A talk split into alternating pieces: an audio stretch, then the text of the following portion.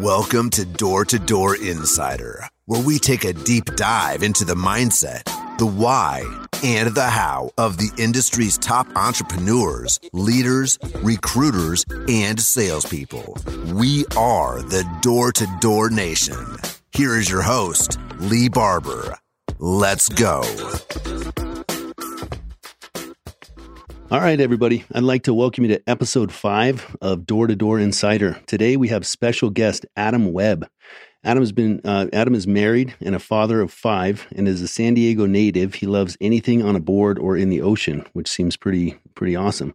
In his professional career, Adam has 14 years of door knocking and alarms, with an average of 260 alarm sales a year for 13 years, and his best year was 346 alarms installed. In solar, Adam has 8 years running a solar integration program, and currently, Adam is the Chief Revenue Officer for Sunder Energy, a company managing 1,000 plus team members. Adam, welcome to the show, man. Thanks, brother. Stoked to be here. Yeah, I'm glad to have you on. So, we had a little talk before the show started. And I started at Vivint in 2017. Yeah. And that year, unbeknownst to me, all the way up until about September, I ended up being the rookie of the year. But with 213 families protected, some of the original content that I remember, some of the inspirations were, I was watching you, guys like Doug Cartwright on the videos, listening to Casey and some of those guys just do some of the really inspirational stuff. But you had some of the videos on there. So, I've been aware of you and your sales ability for a long time. So super excited to get you on here. We'll dive into some stuff. I want to ask what is, because this is my first time hearing it, and I think I know what it is, but when you say running a solar integration program, unpack that for me a little bit. What does that job look like? Yeah. So the entire 8 years I was at Vivint, I would have solar closers close on leads that were set by my alarm reps. Gotcha. So there's such good margin in solar that you can get paid really well just setting a lead. Mm-hmm. So that's what we would do. Yep. So I transitioned last year fully into solar, but I've been in it for the last 8 years in that capacity. Kind of just generating.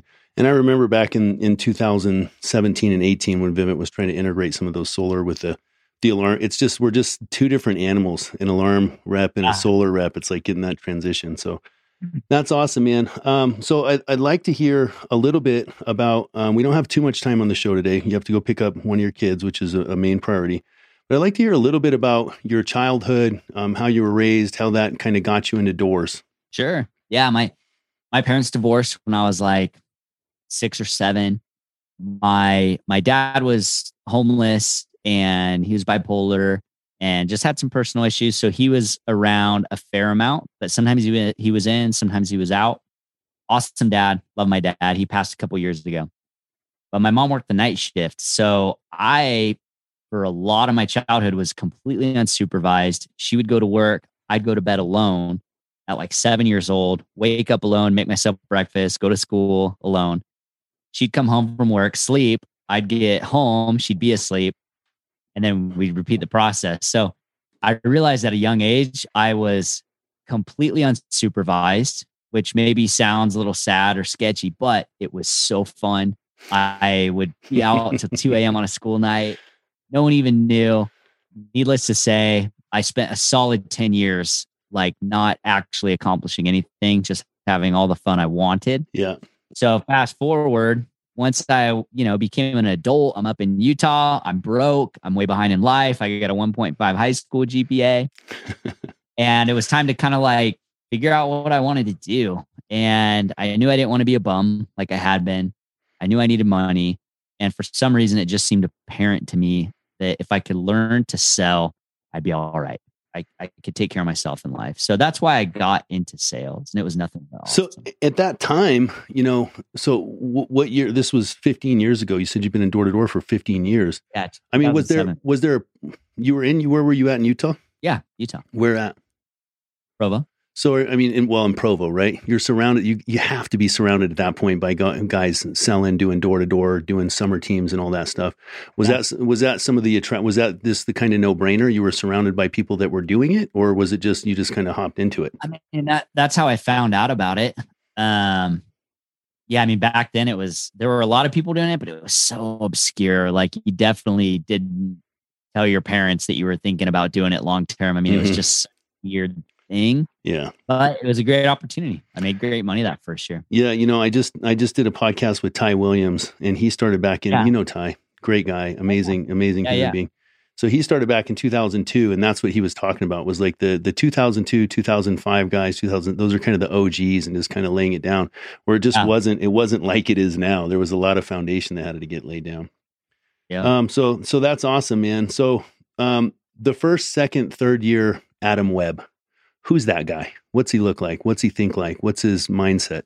Yeah. So my first year, my goals were super low.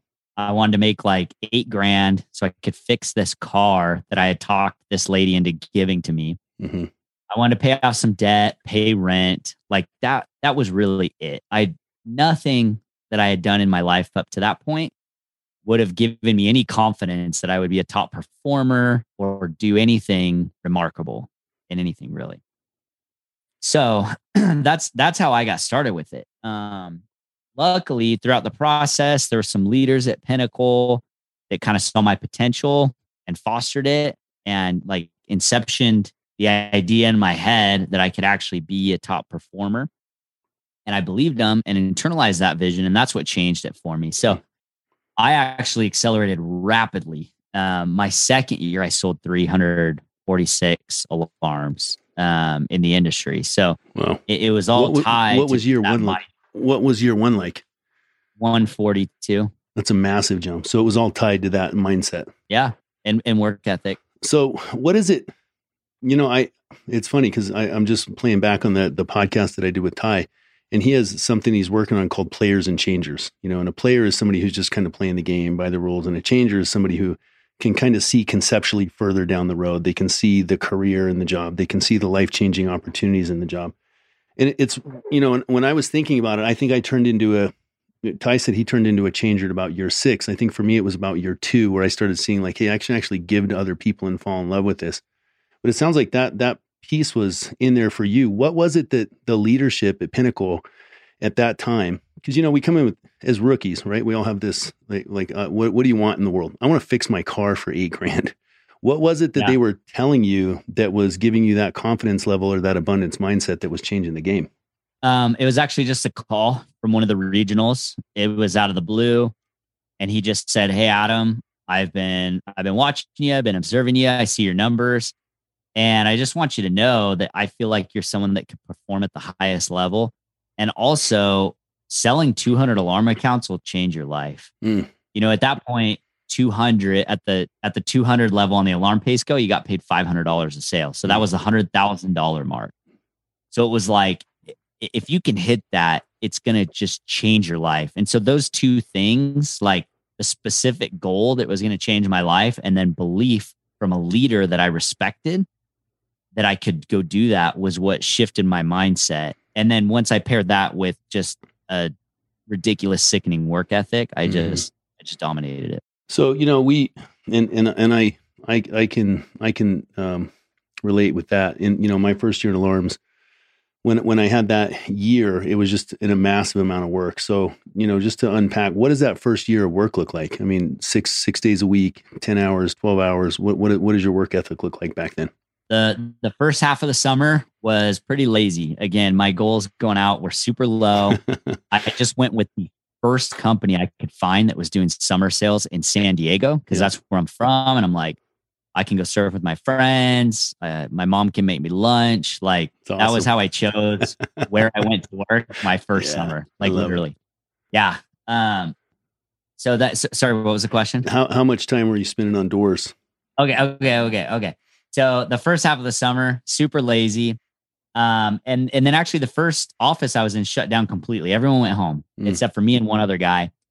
And there was a regional manager that was running a team in another part of the country. And it was like, well, I could go home or I could go join this other office. So I went and joined that other office. Mm-hmm. And that office was full of like top producers that were just dominating. So I immediately found myself in a culture where everyone was doing 3 to 4 times the production of the previous office. Yep. And I was seeing the paychecks and I was seeing the contracts. And so I just kind of like soaked that stoke and that like culture and infused in me, and it influenced me to think bigger and to go harder. I love that. I see a lot of that in the industry, going from, you know, Vivint, which is, you know, just a huge, massive machine full of culture, and then into, you know, a solar dealership. And you know, I've just seen every angle of the industry, and those big, massive machines of culture, they are inspiring because you're surrounded by human beings that are just they're uncommon men amongst uncommon men, uncommon women amongst uncommon women, just doing the most they can. So I love that. So the first part of your door-to-door career, I mean, you go from 150-ish straight into 346. At that point, what is your vision from then to now? How do we turn into that person? And over the years, obviously you added, you know, when you went to Vivint, and we can talk about how you went from Pinnacle to Vivint, but you obviously added a ton of value there as a trainer. You were a coveted trainer. You were doing, you know, the videos and different things on there. So as you progressed through your career, what were the milestones for you in personal growth and in the growth of helping other people and just, you know, changing who you were and who they were?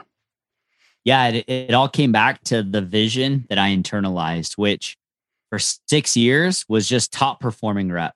That's the vision that I had. I didn't see myself as a leader. I hadn't contemplated the possibility of me being an effective leader because remember my upbringing and all that, like it just didn't even occur to me. Like the guy above me is the guy that runs the team. I'm just the guy that sells lights out. After about 6 years, circumstances forced me to see that differently. And I internalized the vision of actually being a sales leader, a manager, teaching other people how to be successful and helping them have a great experience on the doors. And as soon as I internalized that vision, like, oh, wow, maybe I could be an effective manager, I dominated at it and I doubled my income and derived a ton of fulfillment and passion from managing a sales team. But my vision stopped there. It didn't even occur to me that I might be an effective regional manager, someone that oversaw multiple teams, that led leaders, that develop managers, until 6 years later, circumstances kind of forced that upon me. And once I internalized that vision, I dominated and was amazing and grew and added six figures to my income every year and was like expanding my influence and leading leaders. And it was amazing. So that's what I would say. Like my progression path was way slower than it needed to be. And it was only limited by my own limiting beliefs. Self-beliefs. So, you know, what I hear in that, life can force us to grow, right? So what I hear in there is we each have internal belief systems. We each have a code that's underwritten in our subconscious mind of who we believe we are. There's, you know, a lot of people start this career with a fixed mindset as opposed to an abundance mindset.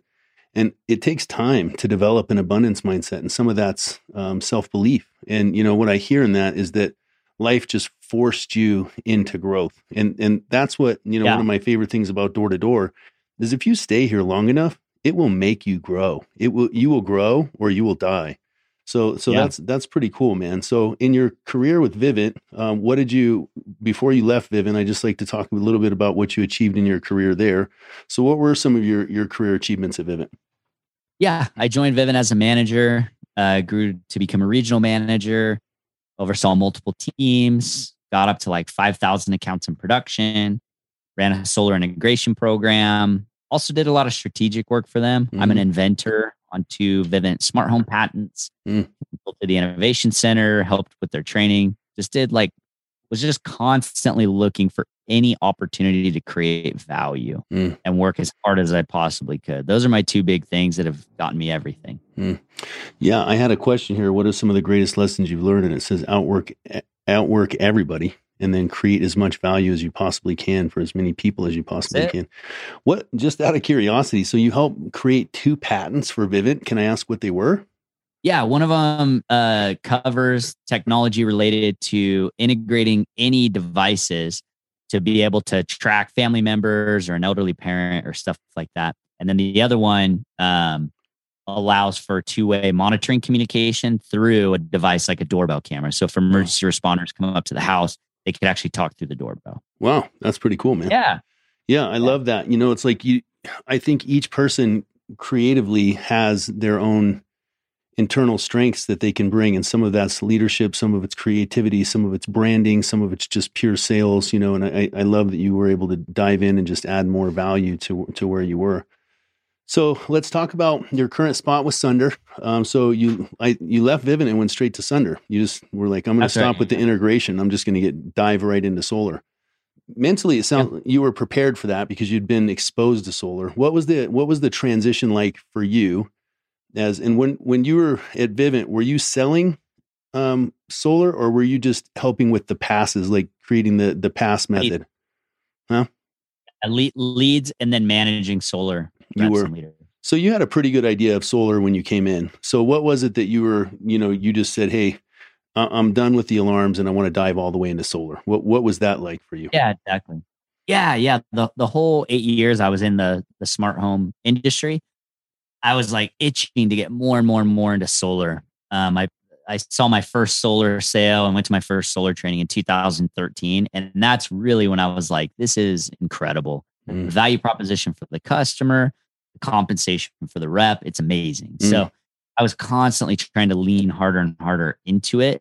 And so this seemed like a logical thing to do. Also, change of role. Like I loved the field. I loved selling, loved managing, loved regionally managing. My heart will always be in the field, but I'm also very strategic and have like an analytical, strategic mind. And I have passions around that.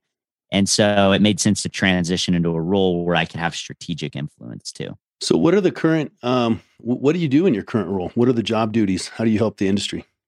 Chief Revenue Officer. Gotcha. So it's basically running the sales force from the corporate side and just doing what I love, creating value around training, recruiting, processes, growth, ideation, innovation, identifying new revenue opportunities like anything that affects the sales force or revenue, I'm all over it. I love that, man.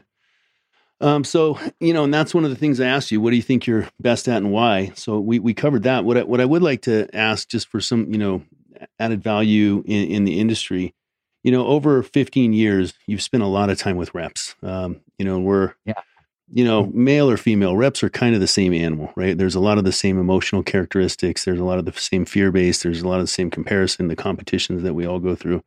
What are some of the bigger struggles that you've experienced in the last 15 years that you've seen, you know, team members and reps go through in their careers that you've been able to help them transition through and learn? Yeah, it goes back to that vision that you internalize. If a leader only sees reps as they are, they will forever remain that way. But if you see them in terms of their potential, they will constantly expand and rise to that potential. So one of the most important things that you can do as a leader is literally visualize your people in terms of their potential. Like, that rookie rep that's super annoying and all over the place that you're constantly talking off the ledge. That person actually has the potential to be your top regional manager, dominating, leading leaders, making millions of dollars. They have that potential within them. Might be really hard to see sometimes, but you as a leader have to persistently hold that vision in your mind for them. And then it'll permeate your speech, your communication, the way you interact with them, the attention you give them, and subconsciously they'll respond to that and start maximizing their potential. So that's the biggest mistake I see reps make is just limiting themselves, thinking they're not the type that could be a great leader. They're not the type that could be a top performing rep.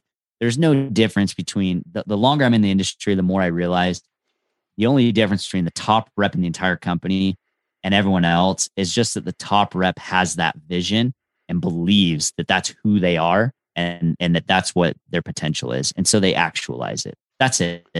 And hard work, those two things. Yeah. Hard work definitely plays a part, but I think you're right. It's a self-belief system and mindset. You know, Brian Tracy says you become what you think about most of the time. And I just hear a lot of what, you know, what I just got from that is, you know, really leadership is servitude. And if you're entering a relationship with another human being on how you can serve them, and everybody reacts different. We have spiritual people, analytical people, emotional people, and really just trying to dig the most out of your team members that you can. And a lot of the times what I've seen from my perspective is some of the people with the hardest time, they can be just as hard as a worker, but they're so cemented in a fixed mindset. The job of the leader really just is to get out a hammer and a chisel and to dig their feet out of that mindset and help them believe in themselves. So, you know, I've gone through processes where I've believed in people because I saw that they had what it took. I've actually just believed in them until they believed in themselves. So I love that. That's it. I love that. Yeah, that's awesome, man. That's really good advice. So we won't take up too much of your time. I know you going to pick up your son or daughter? Who are you going to pick up? Yeah, my daughter's at gymnastics, so I got to go grab her. We can't leave her standing outside this door. So a few last questions here and we'll let you go. And I appreciate you coming on. So recommended books, obviously I've heard of all these, but we got Think and Grow Rich. You said this turned me on to the Law of Attraction. Rich Dad, Poor Dad turned me on to Wealth and the 10X Rule. So Think and Grow, for me, if I said, what's my favorite book, I'd say Seven Habits. It's a book that just changed my paradigm on life.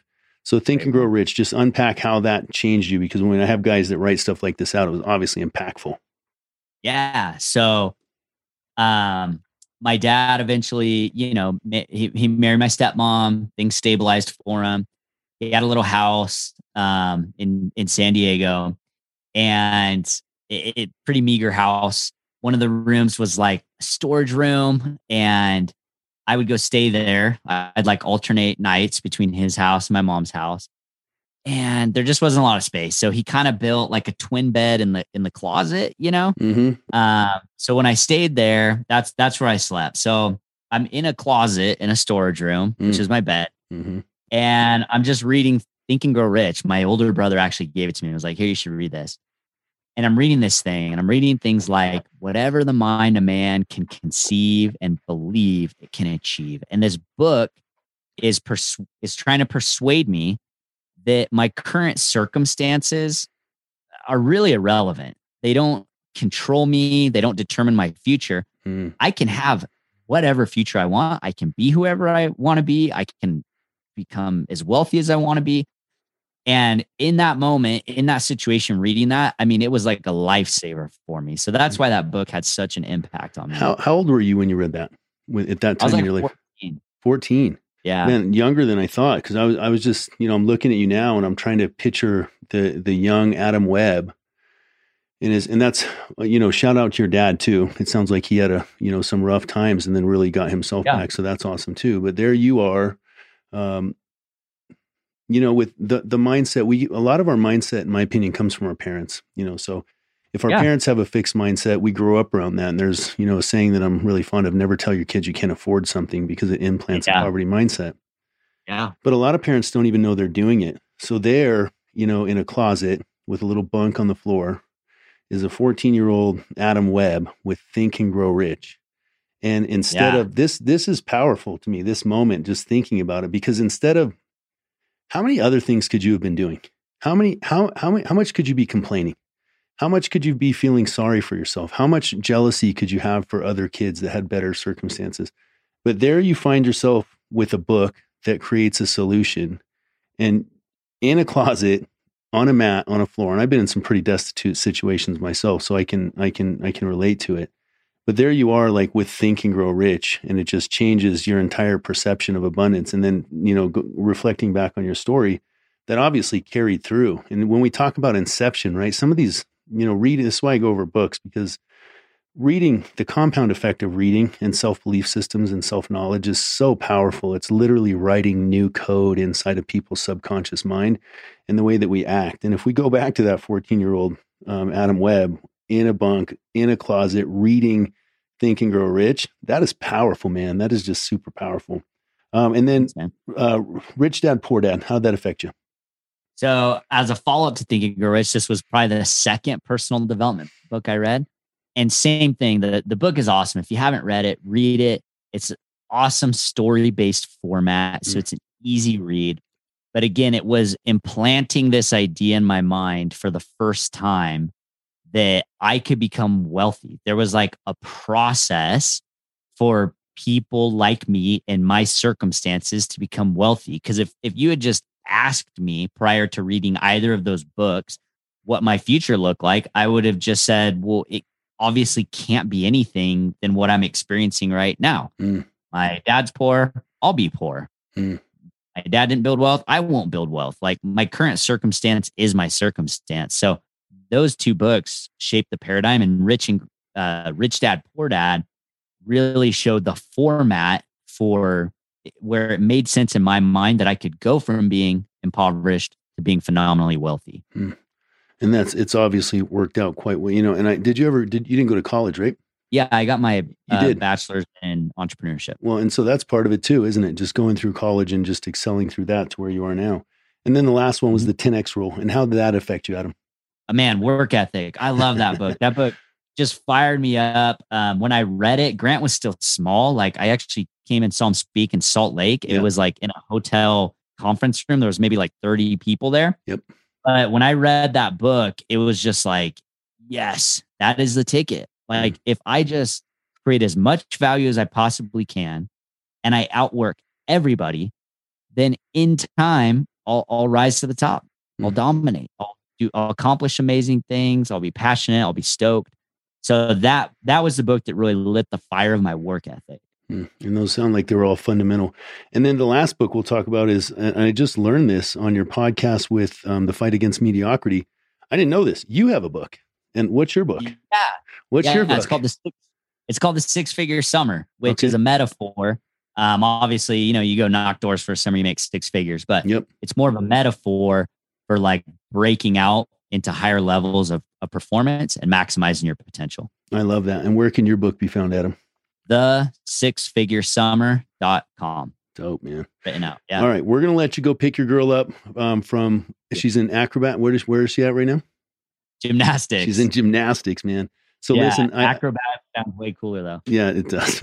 So listen, tons of gratitude, man. It's great to have you on the podcast. Always been a fan of your content. You were an inspiration to me in my early career in 2017 in Vivint. And I've just, tracked what you've done over the years. So very impressive.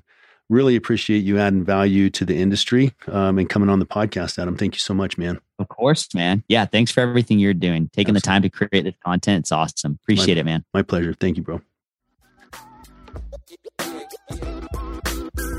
Thanks for listening to Door Insider. Contact us with questions and follow us on Instagram at door2door.insider or at L33Barber. That's L33Barber. Be sure to rate, comment, and subscribe to us on your favorite podcast platform so you never miss an episode.